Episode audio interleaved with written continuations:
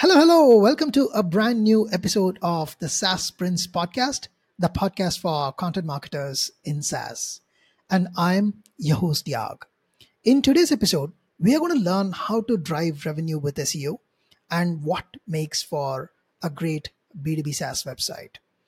To discuss that, we have with us Sam Dunning, the sales director and co owner of WebChoice, a digital agency focused on website development and SEO solutions.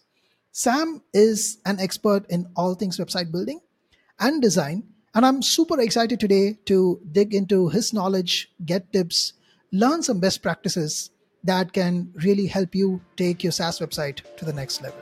So, without any further ado, hey ho, let's go.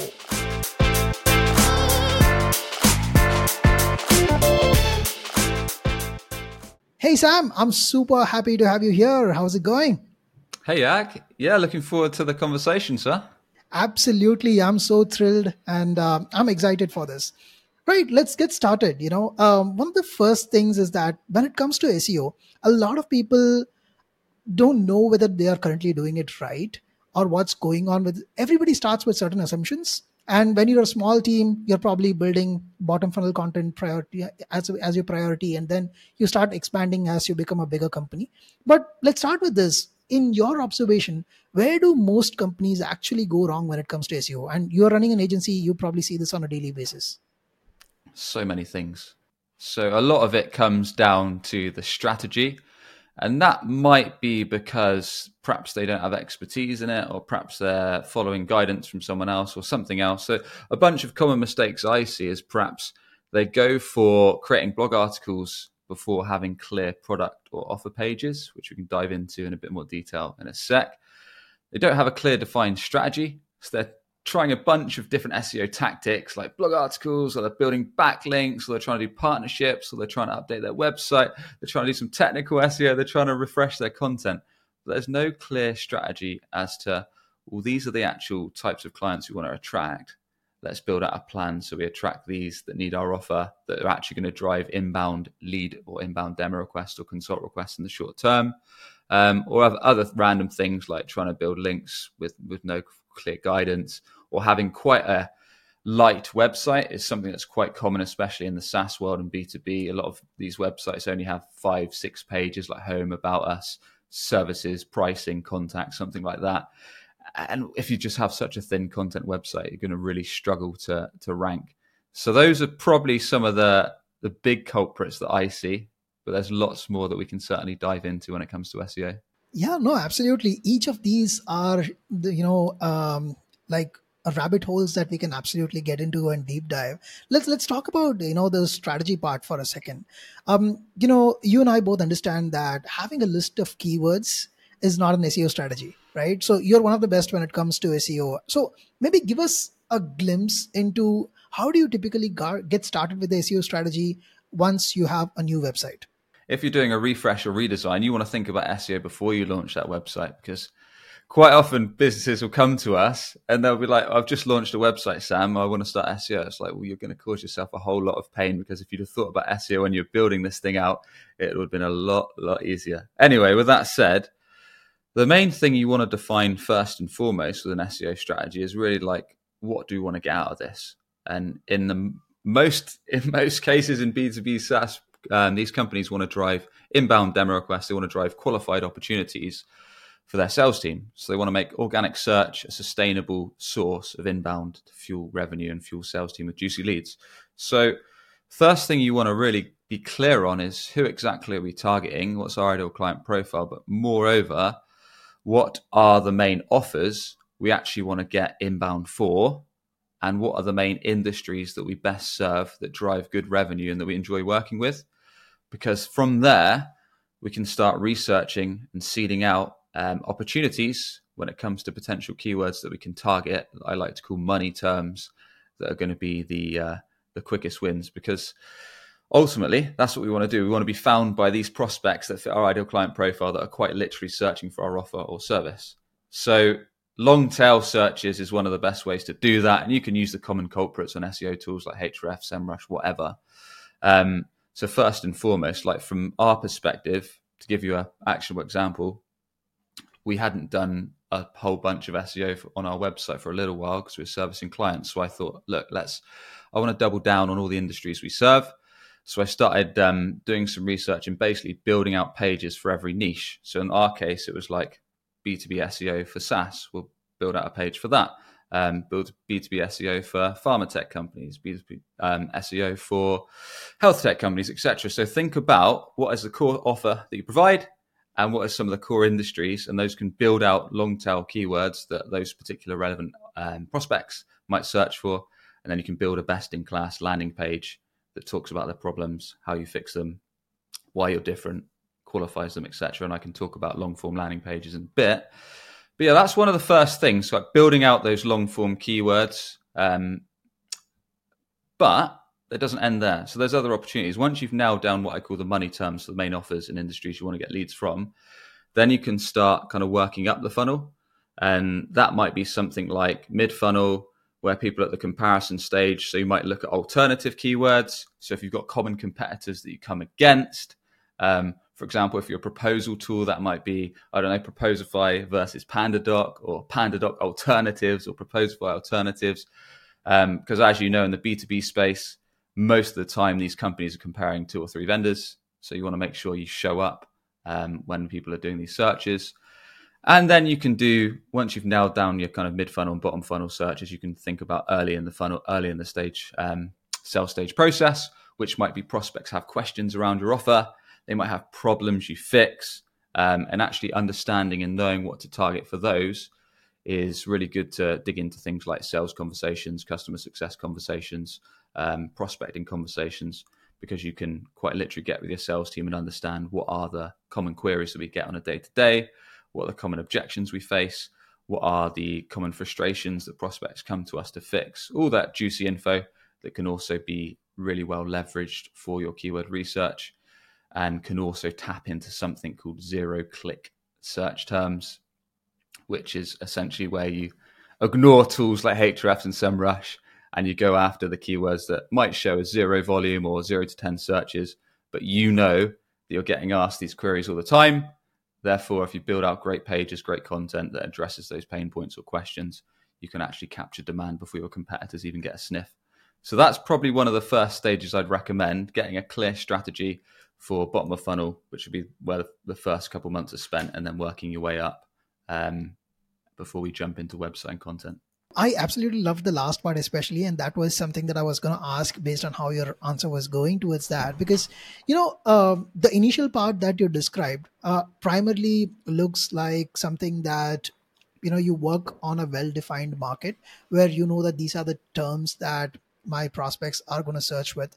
And um, you will target a different set of keywords and try to rank better and all of that but when you're starting out especially you know when you are a new product like you said you know these guys are going to have only about five or six pages on their website which means that they have to build out an entire content strategy around it and many a times the thought process there is that hey should i invest on demand capture or should i be doing demand gen as everybody on linkedin these hmm. days are primarily talking about. So what is what is your thought process there? What would be your recommendation for something who's somebody who's just starting out? What would be the division for you?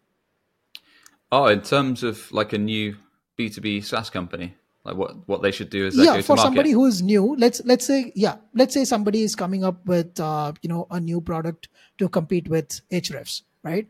Uh, or or any or PandaDoc for that matter right? It's it's going to be an absolute struggle but where do you start you know? Because these markets are already flooded and yeah. you cannot be playing the catch up game. You also have to put out something that is very very unique. So how where do you start? Completely depends on the situation right? If they've got funding then they can do what they want. They can invest in everything. But let's pretend right. that they're bootstrapped and they've got limited cash then i probably wouldn't think about seo straight away so if, if i was in right. that situation where i had a new tech product be it saas or be it a service then the go to market in my mind would be more let's acquire customers, let's get some monthly recurring revenue, then let's scale marketing. So, literally, what I've done with my businesses when I've started, I've always got the quickest wins, which typically is existing network. So, where have you got an existing network that you can sell to Do you have some connection? Do you have a decent um, connections on LinkedIn? Do you have an audience elsewhere? Maybe you've got an email list. Maybe you've got a channel on YouTube. Maybe you're in a, a Slack community. Maybe you've actually got meetups that you do, kind of real friends, real connections. So first and foremost, always the quickest way to sell because that's what you need to do first and foremost get cash in the bank so you can actually grow your product grow your team grow your revenues and start building is yeah leverage your existing network. So start reaching out to prospects that you already know that already trust you and say look i've built this thing. This is the problem we fix. Can we have a conversation?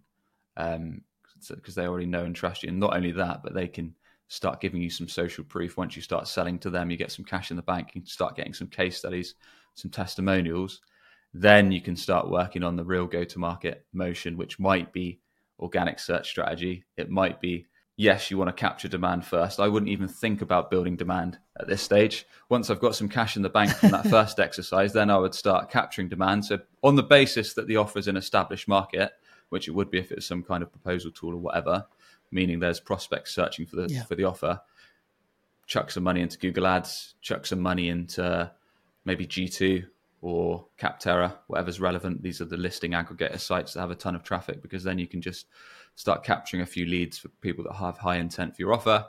And then you can start thinking about kind of scaling out an organic search strategy. That would be my first idea, point of view. No, I absolutely love that. That's very uh, founder friendly talk. Absolutely, I resonate with you uh, because you know I've been through the same process myself um, you know coming from a proper content marketing background and then starting out my agency it's it's still like you have to reach out to your immediate network to put food on the table. And then like in in my case um, the first three months i didn't even build my website right? So we came back and did this. We started the podcast first and came up for the website much later. And then uh, content and all those things um, came up a bit later because the focus is like you said you know the focus was always delivering for existing customers and then your own website as an agency becomes less of a priority in that uh, sequence. But let's talk about this. You know let's talk about um, driving revenue using seo you mentioned uh, you know uh, money keywords. I would love to double click on that and understand um, what are those and um, how do they connect to revenue? The reason why i ask this is that generally it is very difficult to get the stakeholders together in an organization to agree on this SEO strategy. So let's talk about a combination of this. What are the money keywords and how do you get people together to work on a strategy? So, yeah, money keywords. Essentially, what I mean by that is what would your ideal prospect quite literally search for if they're ready to have a sales conversation with your team today?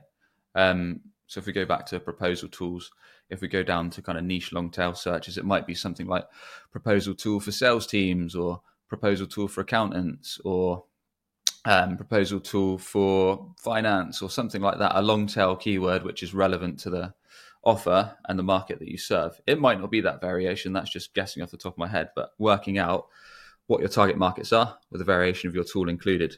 Um, so those are some of the main ones, and likewise, competitor alternatives can be quite good in the the tech space. So PandaDoc alternative, proposal alternative, and there's a bunch of others, knowing your competitors and building those out. So those are probably some of the first places you start. Yes, you're probably thinking, why don't I just go for a kind of super juicy generic keyword that has thousands of traffic like proposal tool or proposal software, which you can by all means, but don't expect to get results too quickly unless you've got a million or, or so uh, dollars to pump into links and building authority because there'll be giants in the space.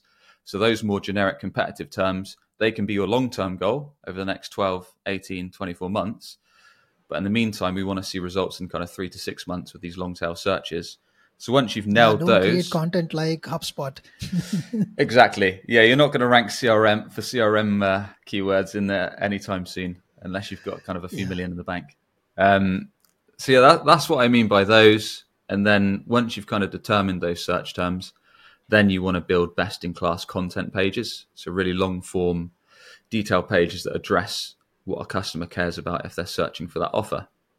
So, something I did when I got us ranking for um, B2B SEO company recently in, in the UK and some EU countries was I basically just typed in on Google B2B SEO company, looked in what the top three organic results were, assessed their pages, and looked for gaps that I could fill where our content could be better.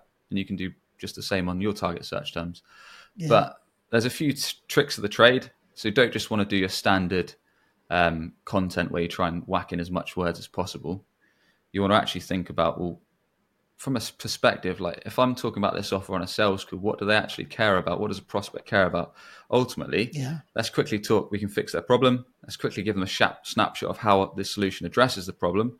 Let's show some examples, some social proof of addressing it, maybe testimonial videos, maybe a quick case study, whatever.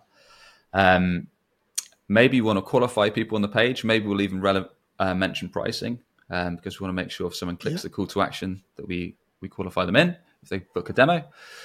And then also uh, one that I did quite recently that helped me on a rank that B2B SEO company page was I was struggling actually because I was on page two for ages and I thought, well, why don't I actually um, address objections that come up on sales calls all the time? So quite often in my case, Yeah. people ask me like, how much does it cost?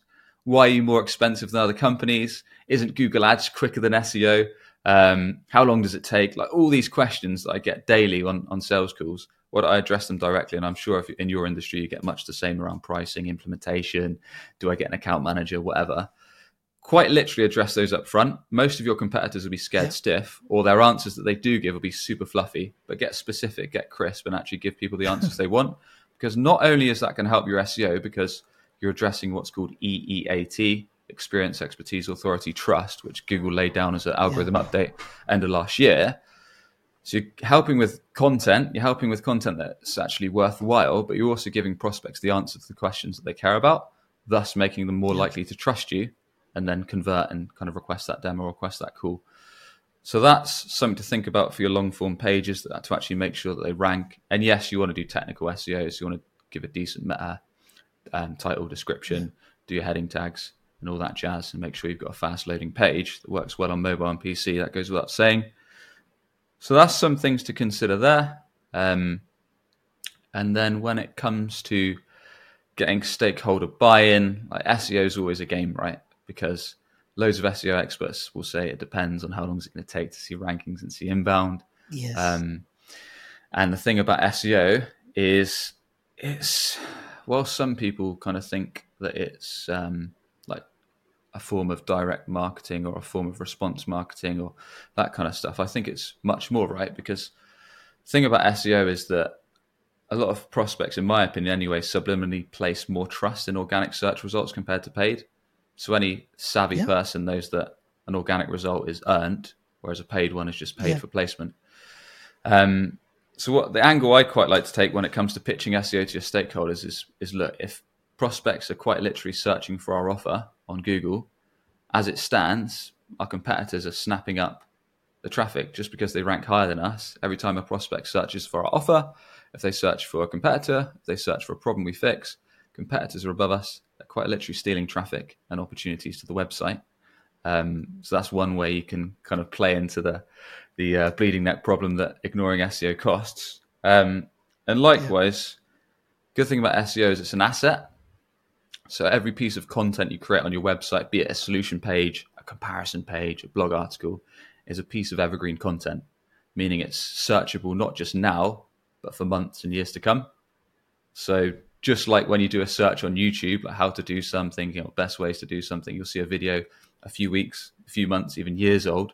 SEO content's just Yeah. the same, right? It can it can uh, be found, it can drive traffic, um, it can build trust, but also it can drive inbounds for not just now, but for years and years to come. So that's one of the angles I like to play. Um, stakeholders are always quite keen to see immediate results from like ads or outbound sales or whatever. But if you explain this properly and say, look, SEO is also going to strengthen those channels because if prospects keep seeing us top of organic search whilst they're comparing Yeah. their vendors, whilst they're perhaps being outreached on email and calls, um, it's only going to strengthen the other channels. So, yeah, those are a few things that I tend to recommend. No, absolutely. Uh, that makes a lot of sense.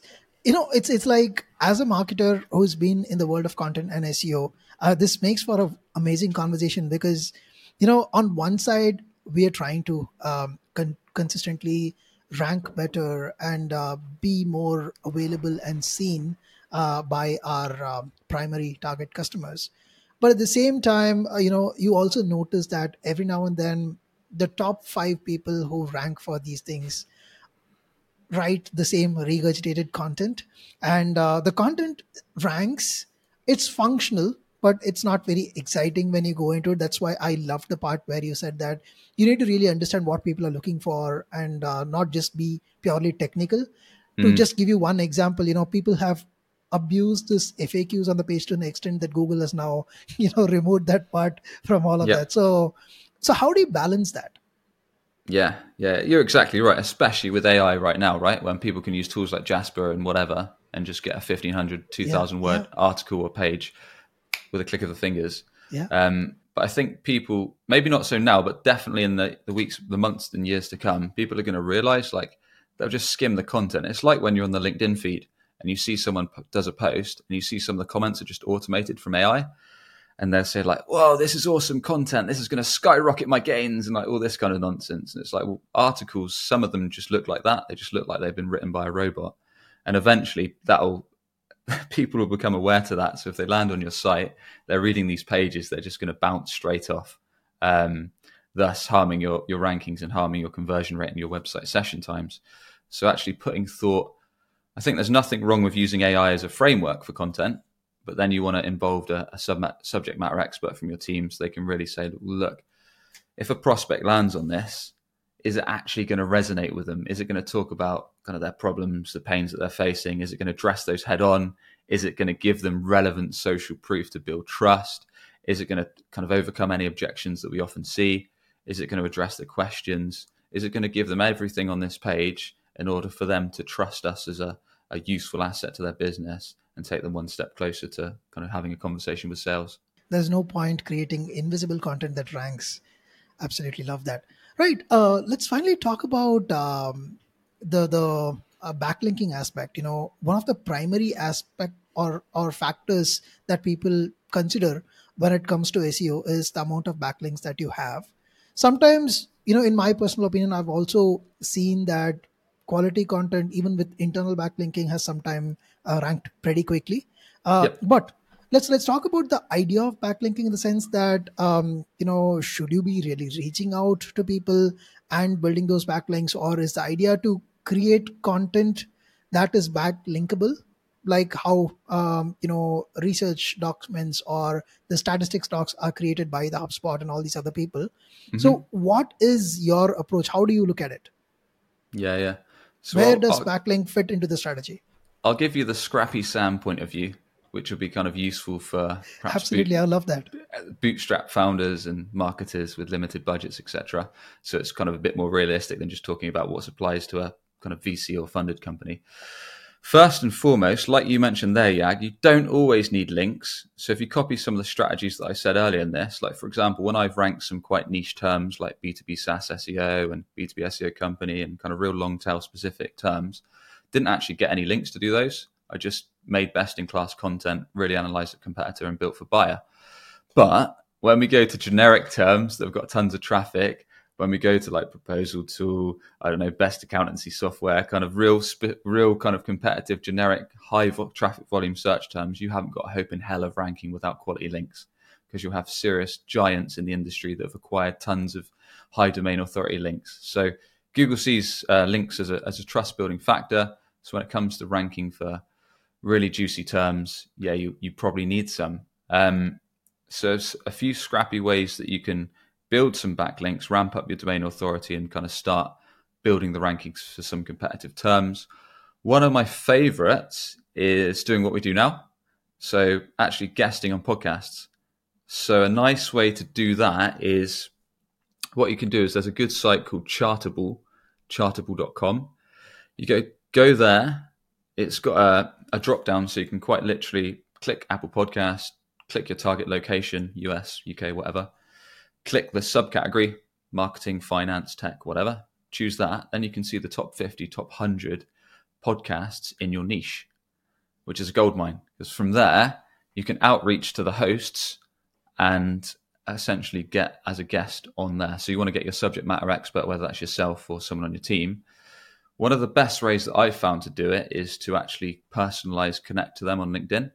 Um, so send a painfully short message. None of these hundred word emails that clogs the inbox. Literally find them on LinkedIn, the host of the show, send them a painfully short personalized request like, Hey, John, just listen to episode one and one. Love the point on this. Um, would be great to come on your show and talk about this X, Y, and Z. I was recently on this show. Something like that, bit of social proof within the message, and then end it like, Are you against the conversation? So a bit of a Chris Voss reverse psychology close um, question. And that has quite a good success rate. What you want to do is kind of slowly pitch pitch a few of those a day. Um, and then over time, you'll get yourself some good guest appearances on some relevant shows to your niche. And then what you can do is you can, of course, record a decent show, share some actionable tips, and then once you've got your show, you can then ask them to give a backlink on their article to one of your target keywords on your site. Um, but that's like a, a, double hitter because you get PR, you'll probably get some exposure from the podcast, but you also get a nice link back to your site. That's one free way. Um, another free way is partnerships. Again, this is a this is probably a double hitter as well. So you find complementary companies to your industry um, that aren't direct competitors, but are something perhaps that customers ask you for. So in my case, as like a B2B SEO and website and go to market consultant, then quite a lot of the time I get asked about LinkedIn ads. I just don't do them. So I'll recommend a guy called Justin Rowe and his company um, Impactable. And likewise, whenever they need, whenever they get asked about websites, SEO, and that kind of thing, they'll just pass them to me. So you set up a channel with rec- with kind of complementary companies that serve similar clients to pass business to each other. So that's free leads, free inbound. But you, to my point, you create some media together. So that could be a joint podcast, a joint YouTube video series on how to, um, you create some blog articles, some how-to guides, and then you, you create some nice natural links on each other's sites. Um, gives you a nice little boost, and at the same time also grows your business through a referral partnership scheme. Um, really nice kind of go-to-market and way to kind of ramp up inbound leads. And then lastly, to your point, create content so good it gets links. Yes, that's an option. So when you're building out pages, if you have got unique assets or unique data points that you can leverage, i.e., you've done some customer research on a certain segment and you've got some interesting statistics that you can put into some cool chart. Great stuff. Um, so if you've got anything like that, that's always going to be a, a win for sure. Amazing. And the first two points that you mentioned, you know, about podcasts and partnering, the the the best part and the worst part about this is that if you do it well, you can build amazing relationships. You can find the best audience and communicate your message in a in a nice way like you know you're you're um, making this conversation here and it's exactly the right audience because my audience is primarily content marketing folks from SaaS. And uh, this is the perfect way to talk, and this is the perfect audience. And the conversation is very, very uh, relatable because you're, you're talking to the problems that they face on a daily basis. But on the contrary, you know, this is one area that also heavily gets messed up. Like every single day i probably get about 10 emails that says that hey this is the profile of this person would you like to have him on the show and i'm mm. like uh, this guy is and they they even make this as template you know the line that you said that i heard you say this on this and now people have made it in such a template that it is so fake when you read that at first and sometimes i respond to these people saying that by the way this person was not on my show and you did not mm. hear him because we we never ended up recording an episode. It's it's it becomes a blast, right? Same thing with uh, partnership as well. It's like, hey, I have this blog post. I saw that you wrote on this. Can you give me a backlink? That's not where you start a relationship. no, not at all. You want to be a bit more um, a bit more tailored, a bit more thoughtful. So um, especially on partnerships like LinkedIn, I don't know how I approach it with some of our partners. Like usually I, I probably kind of engaged on their posts for a while and then maybe sent them a tailored video message and said, look, I see you guys are serving a similar client base. I think we could start kind of passing inquiries to you. And would you be open to having like a quick Zoom on kind of what we could send each other's way and maybe build some content together? And they already kind of trust you because you've engaged with their stuff on LinkedIn for a little while and you've built up a bit of a, a bit of a back and forth. Right. Um, so let's, let's sum it all the sum sum this all up from the lens of you know looking at it as a whole website. Um, I mean, uh, you guys are specialists in this, so um, what? How do you rate a typical website? On what basis? What what makes you say that hey, this is an amazing website that you will give them an A plus? Whereas some site you'll say that hey, these guys don't have the basic parameters and it's it's is it based on design? Is it based on the components, or is it based on messaging? Uh, how do you judge it? There's so much that goes into a great website, um, but I'll give you the key overview, and probably 90 percent of the websites that I see in B two B and SaaS are pretty shocking. Mainly because they're not built for for buyers, prospects, aka the people that are going to buy your stuff. Um, so you've got to think of it this way. Typically, um, and these insights I've gathered from kind of data of our own websites, clients' websites, and also from my podcast, Business Growth Show, from interviewing like 340 B2B senior marketing execs. So, usually, if someone's going onto your site, the main things they actually care about doing is quickly getting an idea of what you do, how you can help them, and the problem you fix. They want to see some proof of results, so maybe case studies, uh, testimonial videos, etc., that you can actually deliver on what you, you're promising.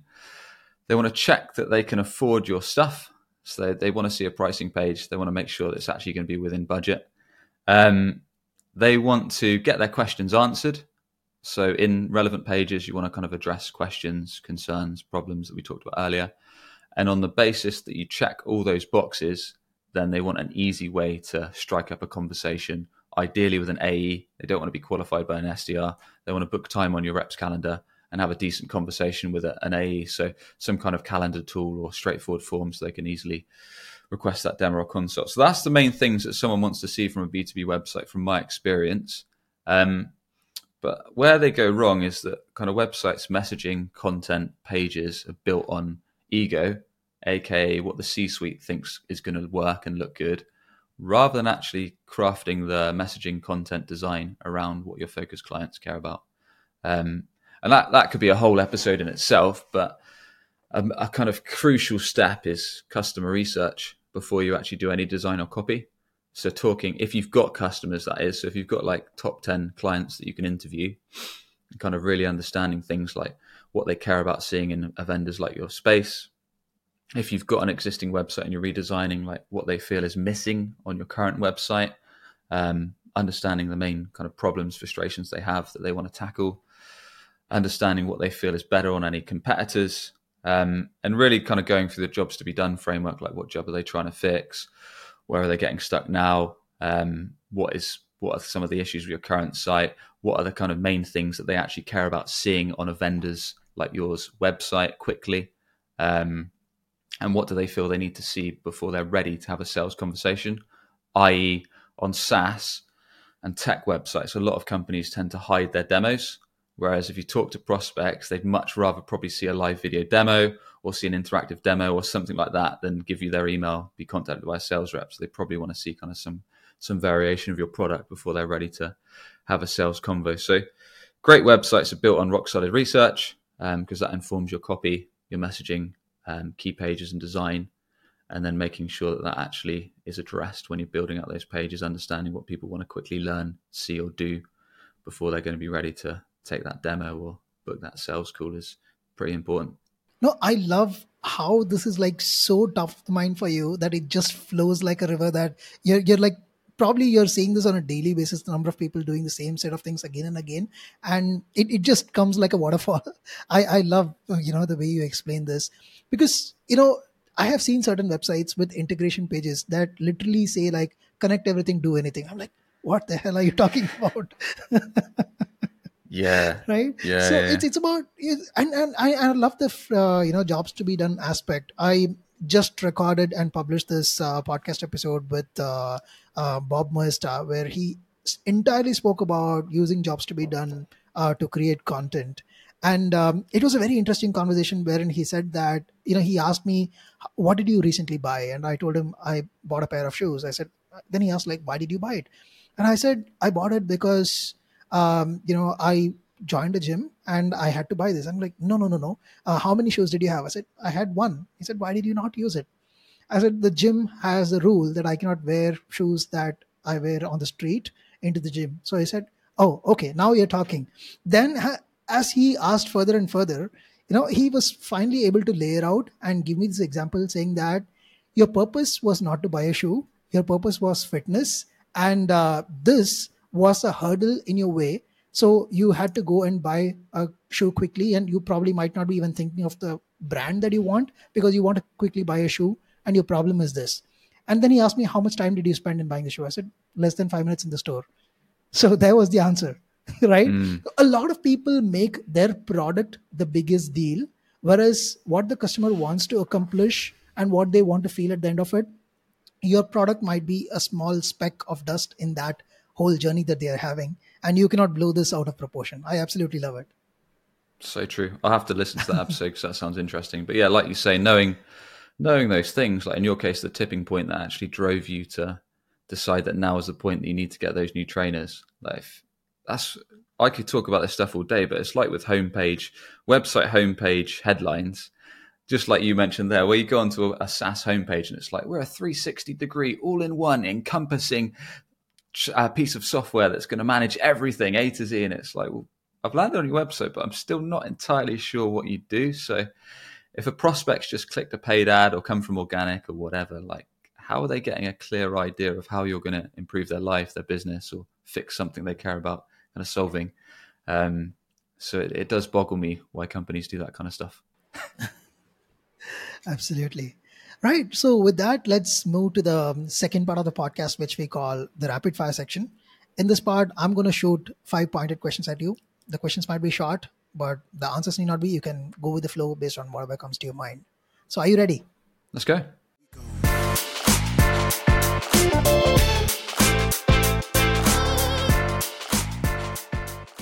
All right. Here's question number one WordPress or Webflow?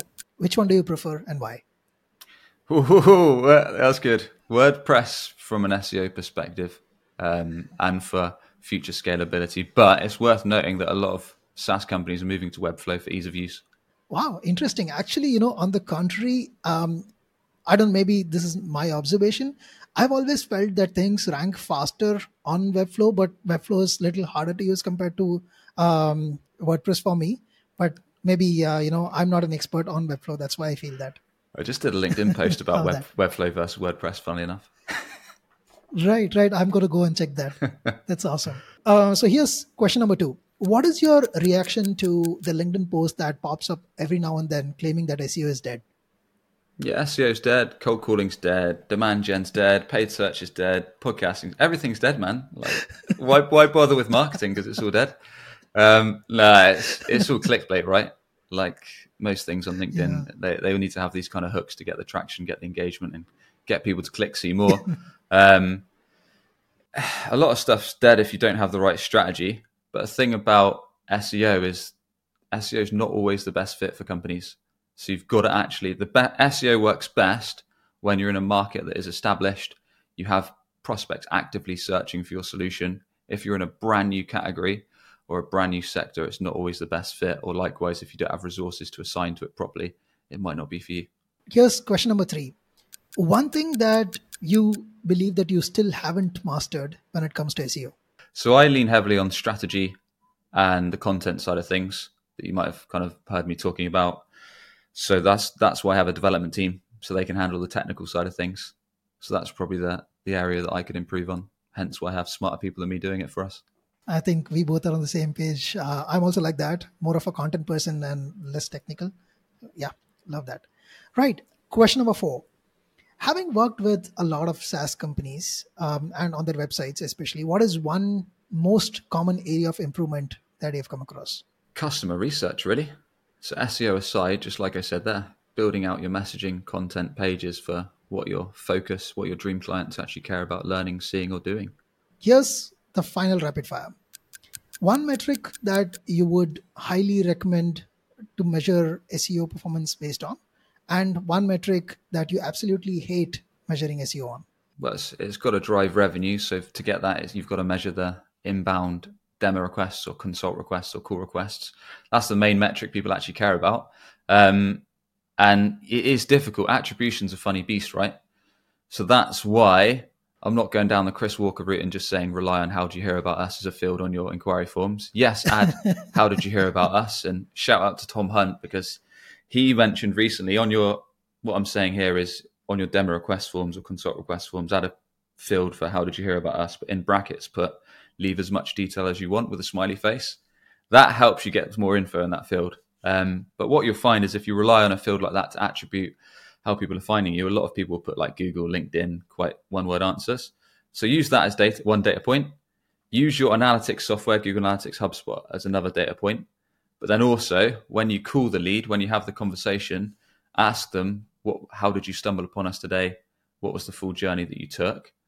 And use all those three data points together to get the full journey of kind of how they found you, whether it was organic search, maybe they went on Google, maybe they then asked a peer, maybe they then went in a Slack community, so you can get all that data together. And another great question to ask on those sales calls is, I know you've got your choice of vendors in our in our industry. Why did you take the time to fill out our form as opposed to a competitor? That'll give you a lot of intel as to, to why they chose you. I suppose if if you're only met, met, met, if you're only reporting on rankings, because then a company could just be like, well, we've got a thousand page ones or a thousand kind of page one position one organic, but they're not actually for money search terms. They're not actually contributing to relevant traffic that's actually uh, driving inbounds and and i love the depth that you went into uh, talking of attribution because you know I, this is one area that i personally have seen a lot. Like uh, i 100% agree with you that leaving a blank does not get uh, an in-depth answer as expected. The reality is of course a combination like you mentioned. And the interesting part you know this is again another learning from uh, the bob moesta episode wherein he says that the reason why people go and choose three or four people, uh, three or four options, is that for all you know, they might have decided that this is the one that I want to get into, but they want two or three more options so that they can eliminate those three to make sure that their decision is right. That's from a jobs to be done perspective.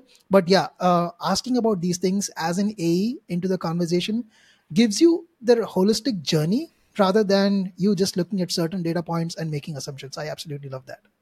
Yeah, man. I, I say that because I literally did it ourselves. Like, we added the "How did you hear about us?" to our inquiry form some time ago, and we were getting just like one-liners like Google, LinkedIn, searched online, asked a friend. It doesn't really tell you anything. Like, it wasn't until I was getting on those sales calls and like asking them the detailed question about their journey, then I was getting kind of the real in-depth side of things. So it's worth worth bearing in mind that not everything you see on LinkedIn is gospel, and quite a lot of that stuff is coming from marketers that never sold anything in their life. Those are golden words, but maybe a little controversial also. But that's being controversial. awesome. All right, for all the listeners who are here, if they want to get in touch you uh, touch with you, what's the best place to find you? Yeah, yeah, yeah. Appreciate you having me on, Yag. So I, I shared daily tips on B2B SEO websites on LinkedIn you can check out my podcast, Business Growth Show. Um, or if you're perhaps struggling with your organic search strategy or your website's not driving a steady flow of qualified inbounds, then you can check out and apply to work with me at samdunning.org. That is awesome. I'm sure a lot of people are going to connect with you and they're already probably following you on LinkedIn. And as we wrap this up, uh, would you have any parting message for our audience? These are primarily content marketing folks in the world of B2B SaaS. I think experimentation so I guess if there's anyone in the marketing world or SaaS world that's thinking about going off on their own, as a lot of people do, um, then one of the best things that you can do is experiment with new channels, but also build something yourself. So yeah. get stuck into building something yourself is one of the best first steps that you can take into the world of entrepreneurship business in the B2B sector. Yeah. So whether that is starting your own mini website, starting your own podcast, like you've done, like I did three or four years ago, um, build something your own so then you can actually see if it works. You can get a feel for kind of the world of business and then you can actually kind of learn what it's like. A podcast's a good one because that can almost become a mini business because you can invite like ideal clients you can invite people you want to learn from. Loads of people as you know yag will, will say yes to coming on. You can get really good learnings um, for yourself. It helps fuel your content strategy so yeah, start start building something. Start think about what's going to be relevant for where I want to go in the future, and take action upon it. No, absolutely. Uh, I can confirm that to say, you know, um, the amount of learning that I've had starting the organization, starting a podcast, building a few things on their own is probably, you know, in a short span, you I've learned like a lot more than what I've done in the last 15 years as a marketer.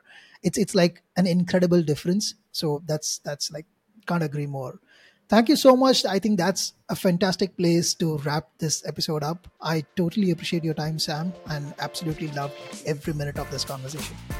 Legend. Thanks for having me.